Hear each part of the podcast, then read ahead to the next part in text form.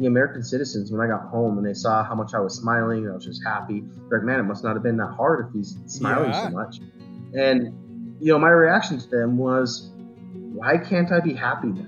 Why do I have to suffer for two years, come home, and continue to suffer? Yeah, keep Why suffering, just- Josh. If it was really bad, Yeah. keep suffering. Well, but sadly, that's kind of the nowadays with everything that's going on. That's kind of the the mental state that everyone has is is well, if we're suffering, then everyone has to suffer, and there's no way of looking positive into a situation and and looking for a positive outcome of a situation. And so that I think I think that's the main difference between um, what Thamy and I did because of what we've been taught, not only you know by our families but also by our religion and by um, our faith.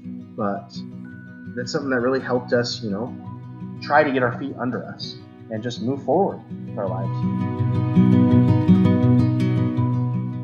Before I share with you this episode of the Cultural Hall, I just want to say a huge thanks to everyone who has been sharing the Cultural Hall with neighbors, with friends, other members of their ward or stake, or or maybe just sharing it online. I can tell that you're doing that, and uh, I just want to say thank you so much. Uh, whether it's uh, all of our episodes, maybe you tell someone to subscribe, or you just share a particular episode, I want you to know that it makes a difference. Also, the reviews that we've got recently, because the episodes have been really great. Some of our best, if not our very best, in our entire history. Uh, people are liking it, and so I appreciate you taking the opportunity to share it word of mouth, share it online, or just be able to uh, share that review and make it known that you listen to the Cultural Hall. So let's get to it. Let's let's all listen to this one, shall we? Kings land if they live righteously.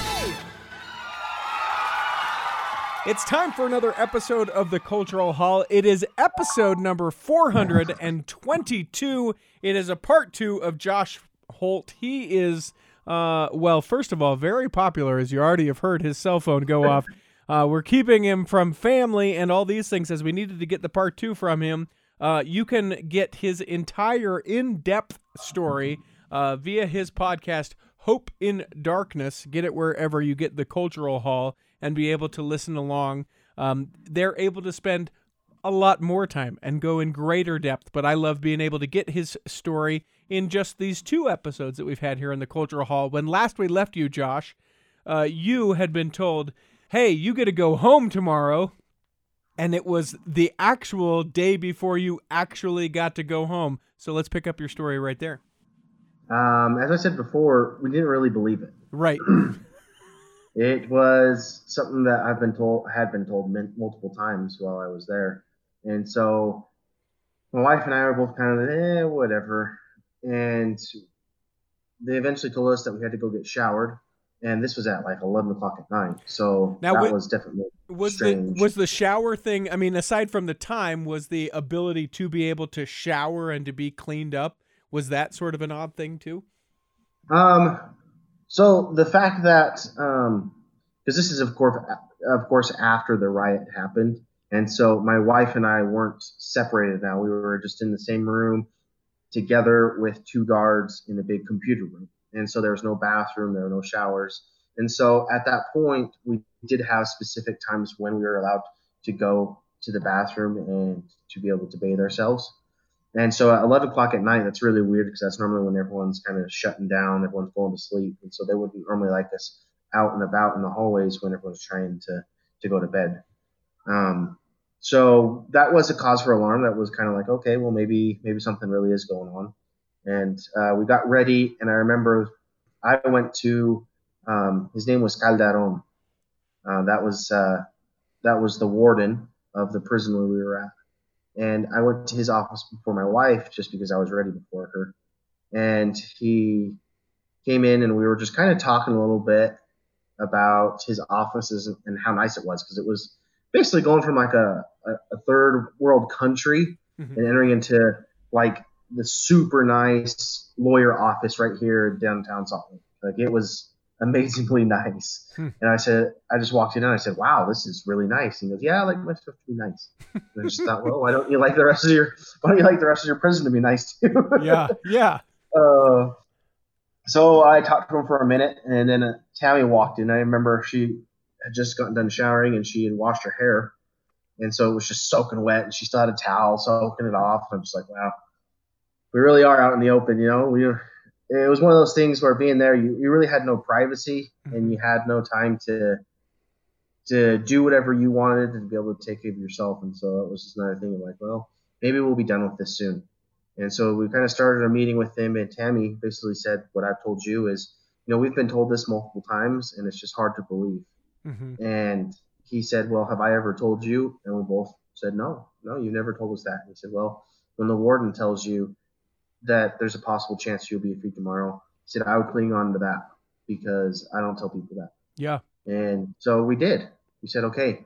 And he said, You know, tomorrow we need to make sure that you prepare just one bag each for the trip. And I said, You know, I can I can leave right now. I can leave everything behind and we'll be fine. and he, he laughed just like you did. And uh, after that, it was kind of just talking with him about um, how they were sorry that this this stuff had happened.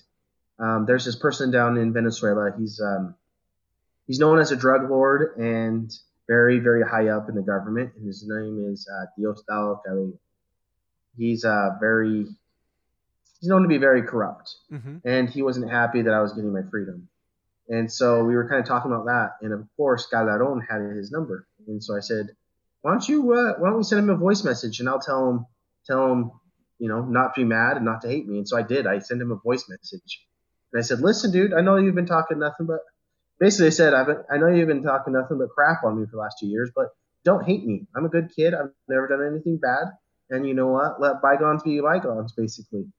at this point, it's like I just want to get out of here and I want to just live my life and be happy. That seems like a risky move, And- though. To that that that almost on some level seems like you're poking the beehive, being like, "Hey, uh, they're letting me out, and I don't want you to be mad, but you're not like on the plane or on American soil at that point." So, like to me, I hear you say that you make this this this voicemail, like that. To, that to me is like, wha- is that the right time to maybe do that? that's probably the only time to do it. Yeah, I guess. But you know that's that's uh that's a very fair comment to make, Richie. Uh, You know, I I could have very well, you know, maybe said something wrong to him, but I felt like I was respectful because trust me, there were a lot of worse things that I wanted to say to him that I didn't say. Sure. Um, but yeah, you know, maybe it, it would have been something that could have been bad, but luckily at that time everything had already been taken care of, and I think anyways he was trying his hardest to make sure that I didn't leave Yeah. but uh, the people that were basically working with the United States government had already said, you know what, yeah, we're going to get them freed, and no one was going to be allowed to interrupt that that transaction, if you want to put it. Yeah. What, wa- exchange- what was the big push? I mean, we talked about this a little bit before, but was there something really just significant, a, a particular politician on the United States side, a shift in thinking or relations with Venezuela that made this like really able to happen, or was it just like it sort of evolved and and the time for you to just not be there was was up? Um, so it, there was definitely a person, uh, Caleb McCarry. Mm-hmm. Uh, he was amazing. He he honestly, without him, without my mom being able to find him, I don't know if we'd ever be able to to leave that place. And I think it was just the relationships between him and the people in Venezuela that finally secured our release. Uh, he did say that he thought we were, in his words, fried to a crisp after Senator Durbin went to Venezuela, came back, and reported to the Congress and basically said that Venezuela is going down the drain, it's a socialist country, said a bunch of negative stuff, Mm-hmm. and uh, that really made Venezuela mad. And we were on the bridge of getting our freedom at that moment. Um, and it ended up taking another four months for us to get our freedom after that. And who Um, and who is and- and who is Caleb? Caleb McCarry worked for, and I say worked because after we got our freedom, um, Senator Marco Rubio actually got him fired. Oh, wow. He was so mad at the whole situation. Really? Yeah, he really, his career basically ended by helping us. Hmm. Just because some people in the government, you know, didn't want the Venezuelan government to look good. But anyways, Caleb McCarry worked for Bob Corker, who is the chairman for, or was the chairman for the Foreign Affairs Committee. Hmm. and uh, they both actually went down there to receive Thamy and I when we were released. Went down to Venezuela. Yeah, we flew back with them on a private jet. Wow. Wow. So Yeah. so so what was that like that last night you've gone you've taken the shower the the the warden has said listen I'm telling you it's different this time did you sleep that night was it like what like what was going through the thought knowing at least according to the warden that hey this is this is freedom this thing that we've waited 2 years for Yeah. You know, I think I did get a little bit of sleep. I didn't get a ton, but I know I got a little. Uh, we woke up early, and I think we were ready to bounce at like seven o'clock in the morning. mhm And we weren't even ushered down to the waiting room until probably 11 or 12. mhm And so that was probably the longest wait of my life. Um, just sitting there, and we go down, and we're just sitting there, and there were just tons and tons of cars just lined up. like diplomats uh, cars or like what like what what's the scene like Police cars. okay Uh, and then there was one red Toyota, and that red Toyota belonged to the director of SEBIN, whose name was Gustavo Lopez, and he was the one that actually came in, received us, told us that we were headed to the airport, that we are going to be going through the presidential gate, basically where President Maduro leaves um, to fly around Venezuela or wherever. We're going to go through his personal gate, and uh, there they'd have a private jet for us. And so he took Thamy and I into his personal car. He had me go up in the front, and he wanted my wife in the back, so we sat that way. And why uh, why is that is that tradition in country or well, I think it was just because he wanted to talk to me because he did uh, he did have a lot of respect for for for me and having to go through what I had to go through. He said that he knew I was a good boy. Uh, he gave me a lot of stuff. He gave me some Olympic jerseys. He gave me uh, his flag off the desk off his desk that he's had on there for 20 years. Uh, just a bunch of different stuff. Basically, just saying, you know, here here you go. We can't stop at the gift shop to get some stuff for Venezuela, so you might as well, you know, here's some stuff. do you think do you think it, do you think in a way it was like oh yeah we we are fully aware about how messed up this was and you know it's it's a much too little too late kind of thing but like you know the dad that, Basically, man. the dad that forgets to get stuff when he goes on a work trip and gets to the airport back in the city where he's from and you know buys all sorts of like cheap candy bars and and and things and says here here yeah you bet these things take take these things Yeah, I you know, and I thought it was weird too because even when I got to the airport and I saw Caleb McCarry, Bob Corker, and the governor of Carabobo, whose name was Lacava, mm-hmm. they were all there and they kind of greeted us. And he also had a jersey for me with his name on the back of it. He signed it and we took a picture of it. And a lot of people were angry that I was smiling, taking a picture, holding his jersey up with him. And a lot of these people don't realize when you're in that situation, you do what you need to do to get out of it. And if I have to take one stupid little picture, yeah I don't care. who are the And people who are the people that are mad is it is it venezuelan citizens or is it Yeah. united okay Well, but a little bit of both too, because a lot of the the American citizens, when I got home and they saw how much I was smiling and I was just happy, they're like, man, it must not have been that hard if he's smiling Yeah. so much. oh yeah And you know, my reaction to them was, why can't I be happy now?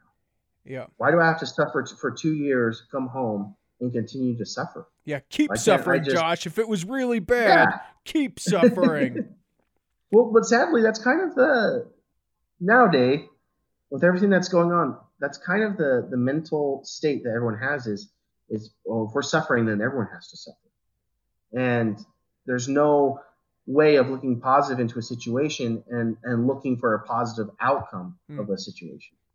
And so that I think I think that's the main difference between um, what Thamy and I did because of what we've been taught, not only you know by our families but also by our religion and by um, our faith. hmm But that's something that really helped us, you know, try to get our feet under us and just move forward with our lives. What was that plane ride back? I mean, there you are. It's a private jet, so I imagine, you know, not like your commercial liner. I imagine sort of a small and uh, if you thought that the um, you know that the warden's office was fancy, I would imagine that this private jet, similar kind of a, a little bit more higher end, exquisite kind of Yeah. kind of thing. And I had one of the most amazing steaks and asparagus on that plane. and the Wait, funny thing is, really? I know it wasn't cooked on there. It was Really? just- yeah.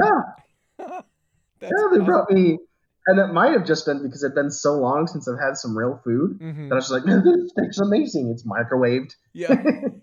It, it's actually just a pressed hamburger, but you're like, this is the greatest steak I've ever had. But you know, before the plane took off, we were piling ourselves in there, and uh, the plane gets to the runway, and it starts to take off, and then out of nowhere, I can feel it slowing down. Oh, no. and I look at my wife and I go, "Oh no!" Like he changed his mind. President Maduro called and, and changed his mind. They're going to send us back. Just take off. Go. Yeah, go, go, go, go, go. Don't look back. and uh, we pull off the runway, and the pilot comes on and says, "Sorry, ladies and gentlemen, we just forgot to set some of our calibrations Oh. um, for our instrument. We forgot to calibrate some of our instruments before we took off, just in all the craziness of, of getting onto the plane. So we'll go ahead and calibrate those instruments, and then we'll take off again." Oh, And we were just like, "Oh man, don't talk about like, come on." Every- Every little part of our escape had to have some little tiny thing into it. oh my gosh. For real.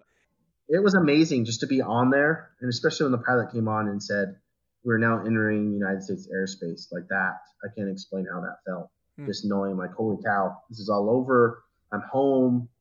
I'm arriving into our country, and it just I was just able just to sit down and just relax in my seat playing it.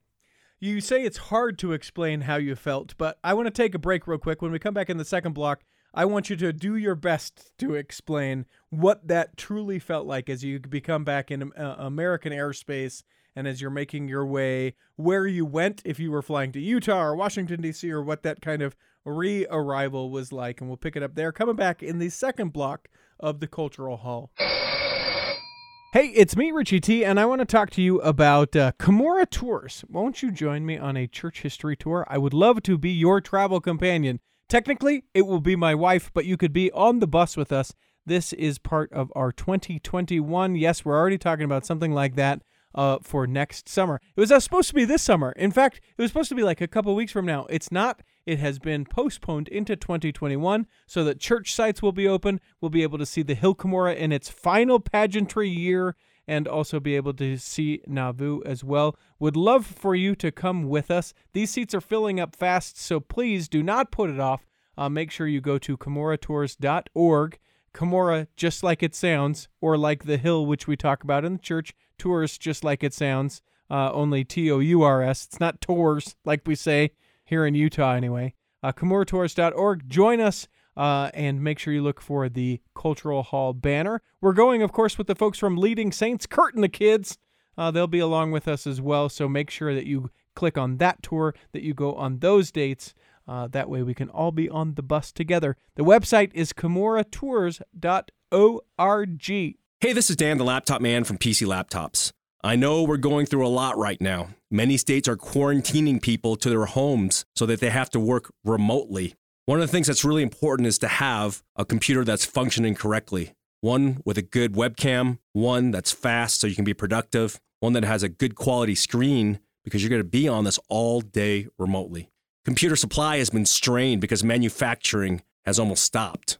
At PC Laptops, we've secured a limited quantity of laptop and desktop computers that are backed with a lifetime service guarantee. They're available for you right now in limited quantity. The great thing about PC Laptops is this once you buy your new computer, if you have any problems or questions, we're here to take care of you. Also, to make it really easy right now, we've arranged with some banks to offer 12 month special financing.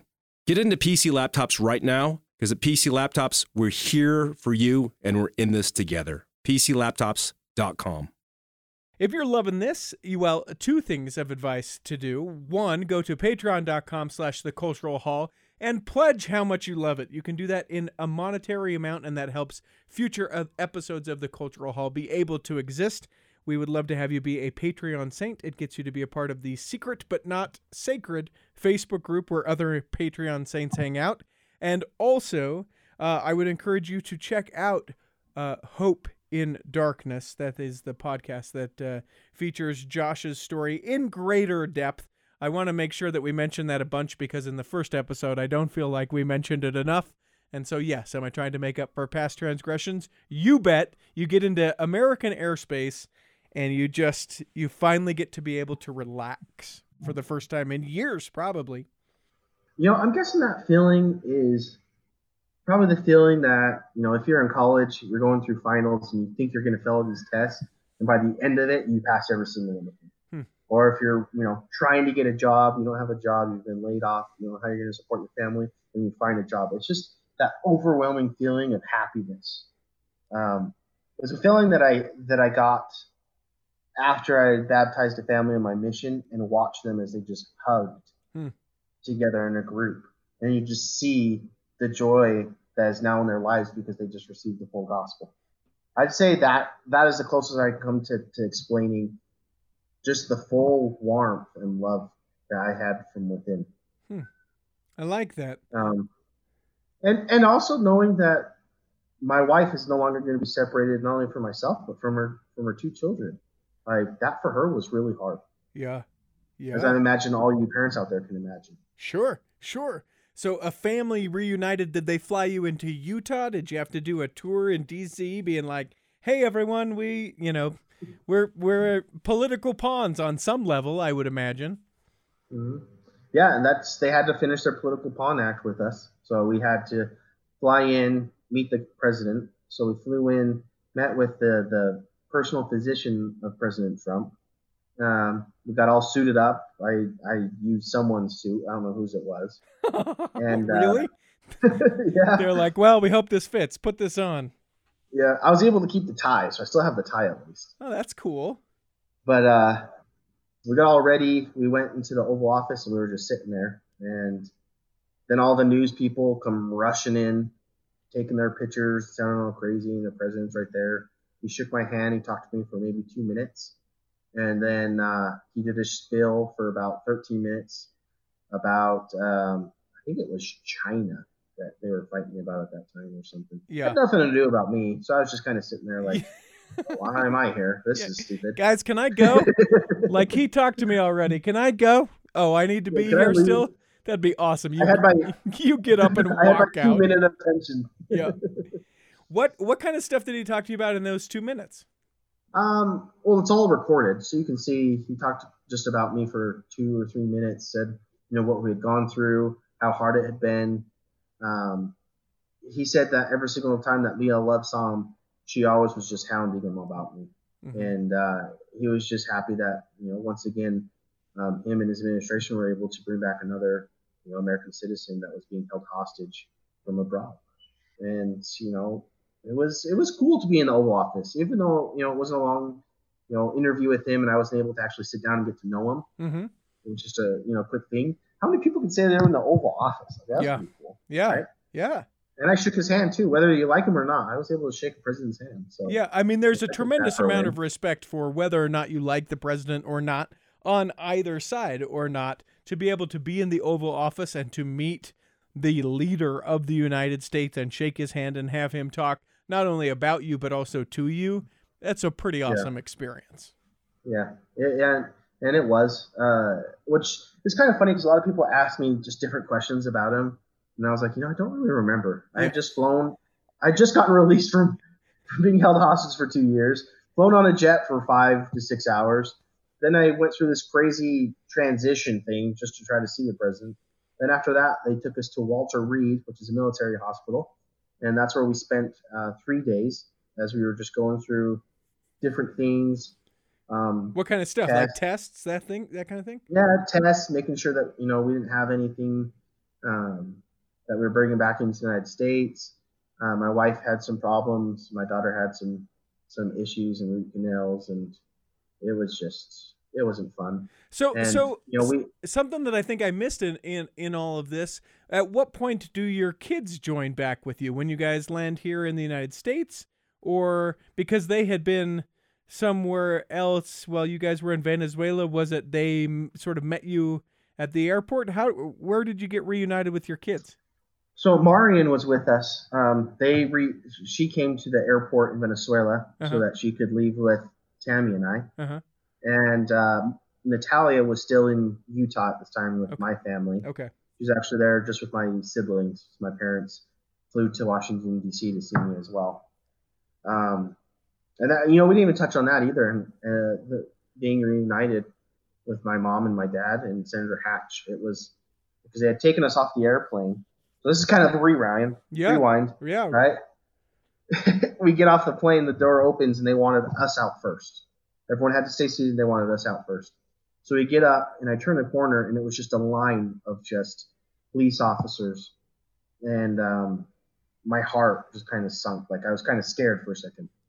For the past two years, police officers have been bad people, and so Sure. I kind of had to, you know, refocus my mind and tell myself, no, hey, these are good people. These are people that are here to to support you. And they were just clapping, welcoming us home, taking our bags. Um, then we had to go in and go through the the process of showing them our visa.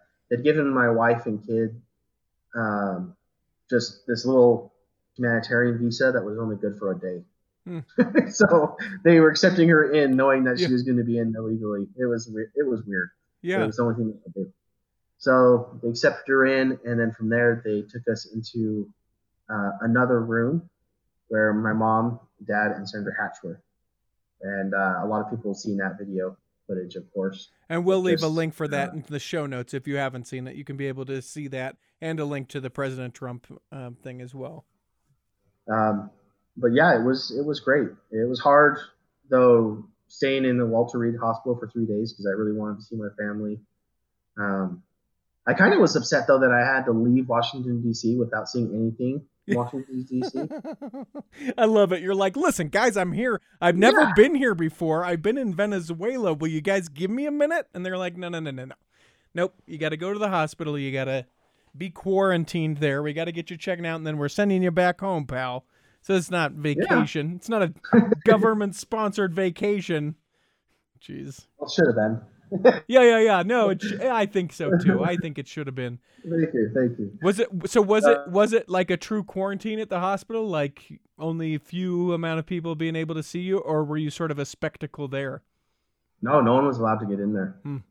Yeah, it was. Uh, I mean, it's a military hospital, so Okay. it's pretty locked down. Um, I had, you know, right before we left, I had a eight-hour interview with a, I think he was from the CIA, Hmm. but they just said from from the government, and they basically did what they call a detox, where we go and basically tell everything from Hmm. the beginning to end, and it took me about eight hours Wow. just to go through through everything and that was that was quick too i wasn't going over details and stuff and he told me hey you know we we do stuff like this so that we can train our military better through situations that they may go through and he said the nice thing to hear is that everything that we teach them was was stuff that you did Hmm. so i said awesome i didn't have to go through military training and i passed Yeah. and then did he say, "Look Oh. into this red light," and then it flashed, and then you weren't able to remember anything from? No, I'm teasing.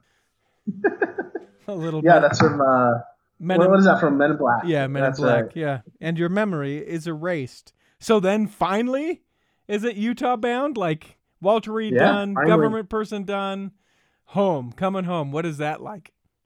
Um, it was it was crazy. There were some people on the plane. Obviously, we're going back to Utah, so there are a lot of Utahns on the plane. Mhm. And there were some people that walked up and they're like, "Oh my gosh, I didn't know you were free. Like, when did you get free?" And I was like, "A couple days ago. No one knows really." Yeah, And and so like, this is awesome. We're gonna fly home with you. yeah, and so they were the ones that were able to like go down the escalator and kind of turn around and wait with everyone else in the crowd. Oh, nice. Um, I bet and I don't really remember walking up to that crowd because I guess, and this is the other thing that was funny. I didn't realize it, but they actually moved the plane from landing in a normal gate to landing where the international flights come into Huh. because there were so many people that were there to support us that there was just no room for people to go get their luggage and to get down the escalator. And so they had to move us to a special facility. And uh, that's where everyone was going. Were, And as we came down, were a lot of those people kind of looky loos, like people that wanted to to be there? Were they like patriotic, maybe family, community? Like who who who are all of these people? A lot of them friends, family, people from the community. Uh, I guarantee there are people that were just there, like, okay, what's going on? This Yeah. is crazy. Yeah. But there were a lot of signs, a lot of flags. Um, it was you could tell there were people that knew what was going on. That's Uh, cool. I guarantee there were, you know, the handful that didn't really know what was going on. But I don't really remember that moment a whole lot. I mean, I remember going down and seeing everyone just being, you know, amazed. But I don't remember actually getting off the plane and walking to there. Just, it's just kind of all fuzzy. Interesting. I think there was just my heart was going a thousand miles an hour. I knew I was about to see, you know, Natalia, who's our, our youngest daughter, or was our youngest daughter, and my siblings who I hadn't seen in forever. I mean, it was just it was just amazing. So as we kind of round out some of these things, some pieces I want to pick up, like what what uh, what did your daughter say? Uh, both Natalia, the one that was here in Utah, and and the and the other daughter that you're you're finally reunited with, like where they were like, finally, or was it like, can we get a popsicle now? You promised me a popsicle two years, you know, like what what's what sort of reaction did they have? Well, Natalia at the time was seven, I want to say, and she thought that she was going to pick up Grandpa from the airport. Hmm. She didn't even know it was going to be us, and so when she saw us, she just kind of froze and started crying, and then ran up and grabbed her mom and sister, and they were just happy. And uh, there, there were some video videos that were taken, and you can just see Natalia hugging her bigger sister, and she just put her head in her in her chest, and then she'd look up at her again and, and give her a kiss, and then put her head back on her chest. It was just just a really cute moment, just a just a special moment, a sacred moment that you know we'll ever, we'll always be able to have and hold on to. And you, we talk about other kind of sacred moments, and I know um, that that um, as we kind of talked earlier, the the opportunity to be married, and then that you guys um, were able to go to the temple and be able to be sealed. Yeah, So I mean Yeah. that that obviously had you not come home from Venezuela, that wouldn't have been an opportunity. If if it's not too personal, I would be curious to know uh, what that experience was like as you're then home and then able to go and, and be sealed together as a family. it was awesome. It, and luckily there was no coronavirus going on, and so I was able to have you know all my family, my friends, my mission president was there. Um, it was just a, an amazing experience to go in there, you know, to see my wife for the first time dressed all in white, and there are my two little daughters, and it was just a feeling that I can never explain. I mean, for all of those that have been through the temple and sealed in the temple, know you know what's said, and just to hear those words. And, and and the funny thing is, I had heard it before, but I didn't really you know pay close attention to it. But this time it was different because it was for me, it was for my family, and it was hard, um, you know, to hold back the tears, to realize that my wife and I had that goal for over two and a half years Yeah. and we thought it would never happen. And then, then we were just there. We were holding hands. We were in the temple. Everyone was coming up hugging us, saying congratulations. And it was just, once again, it was one, one of those feelings of just pure happiness, knowing that it was the right thing that we we just done. And uh, you know, I wouldn't change that for for anything. And you sort of alluded to this, but there is now more in your family uh, from Yeah. from from that time. As we uh, as we sort of look to where you're at uh, now, tell me a little bit. This has now been a couple years removed since Mhm. this. Um, what what is family and life like now? So we uh, we moved away from my hometown of Riverton, which is if, if you guys don't know where that's out, it's kind of down by Sandy and Draper area in Salt Lake City. Just a suburb of Salt Lake, essentially. Yeah. Yeah. Now we just moved to uh, Tremonton, in Utah, which is uh, a tiny town right by uh, Logan, Utah, and Brigham City, Utah. Um, we moved up here because we could afford a house here. couldn't, afford, couldn't afford a house anywhere else in Utah other than here. yeah. And to give you an idea of Tremonton, uh, one of my favorite places in the world is actually in Tremonton, but uh, it's a uh, and and hopefully it's going to survive through the coronavirus and the, everything with the pandemic. Uh, It is a small town mom and pop owned shop called the Pie Dump, where you can get, uh, and it actually may technically be in Garland, but they're like sister communities. Um, but you can get a um, a like a little dish of gravy and a hot roll for breakfast. Like that's the kind of thing that you can get. You can also get sweet rolls and cinnamon rolls there too. But if you've, I, I'm surprised. I hope, I hope that you not knowing about it doesn't mean that this place has gone out of business because it was one of the the most delicious. If you're ever in Utah near Brigham City, Tremonton, and Logan, it is worth checking out a place called the Pie Dump. It's right by the That's high. Gar- yeah, that's in Garland. Yep, right by the high school there, and you can get a big buttery hot roll and gravy for breakfast. That's the kind of town it is. That's the kind of place. They're open, but they're closed.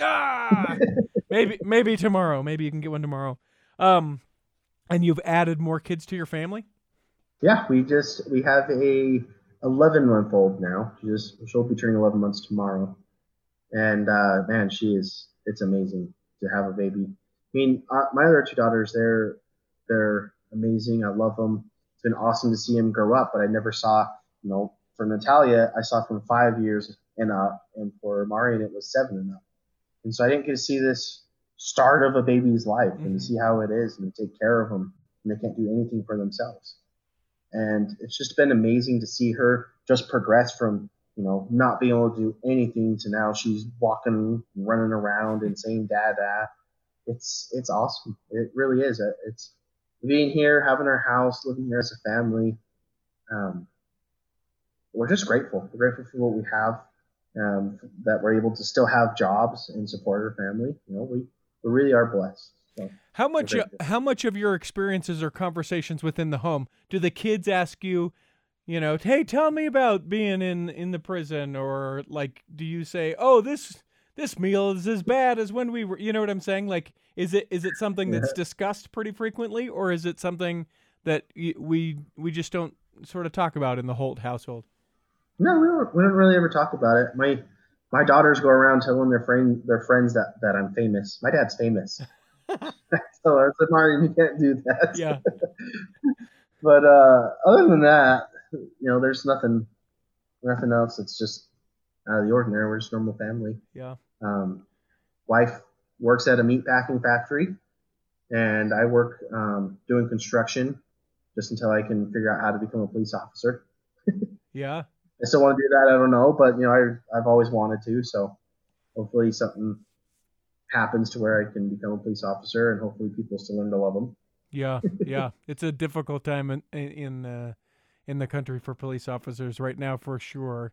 Um, I want to take one more quick break, and when we come back, there's three questions that we ask everyone who steps into the cultural hall. I'll ask those of you, and then I'll let you go be with your family. How does that sound? Sounds good. We'll do that coming back in the third block of the cultural hall. Imagine running a small business today. It's challenging. Imaging and internet presence is an absolute must. Even with that, you're still a small star in a bright cyber universe. Now, imagine you have someone who understands how to get your site designed for your talents and then easily searched by potential clients. Imagine Lennon Design. Whether it's strictly a website or a whole package of logo creation, advertising media, and promotional materials, Lennon Design is your partner in business. They'll test the boundaries of their imagination to create something unique for you. When you need creative, affordable design, let it be Lennon Design. Call 801 699 3022 or visit LennonDesign.com. Here in the third block of the Cultural Hall, remember you can always reach out to us. Would love to speak with you about whatever you think would be a great episode of the Cultural Hall. If it's someone you know or someone you can recommend, someone you can contact uh, and then have get in contact with us, the best way to do that is contact at theculturalhall.com or find us at the Cultural Hall on any social media. Uh, we answer those on the daily if they come in on the daily. Josh, three questions that we ask everyone. The first one that we ask everyone who steps into Cultural Hall is Do you have a calling right now? And if so, what is it? Now, I know we're not meeting in church right now, but if we were, do you have a calling? Uh, no, because I just moved um, from South Jordan up to here. We were here for oh, two meetings, three meetings before the whole COVID stuff happened. And so we really don't even know our ward, which is the funny thing. Yeah, Um, before we moved up here, my wife and I were primary teachers. Cool. for nine year olds. Okay. So okay. Is that the same age as uh, one of your kids? Then were you one of your kids? Yeah? Okay. we were teaching one. We were teaching our oldest. Okay.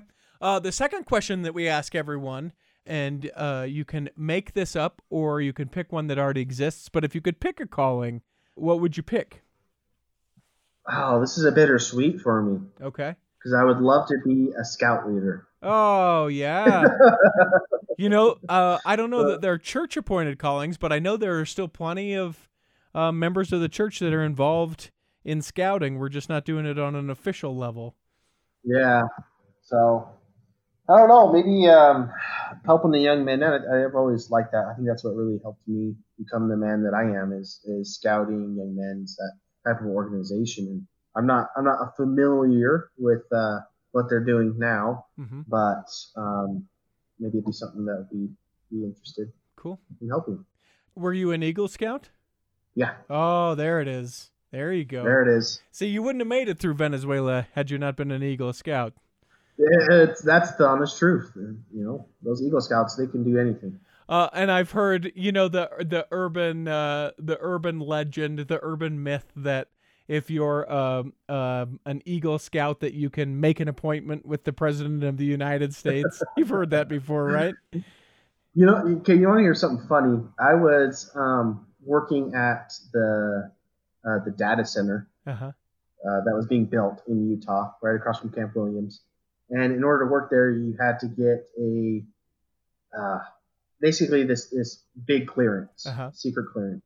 And we had to fill out a packet that was this big. I mean, it was probably for those of you that are just listening and can't see my hands, uh, it was a good six to, to ten inches thick Oh my gosh. just papers we had to fill out.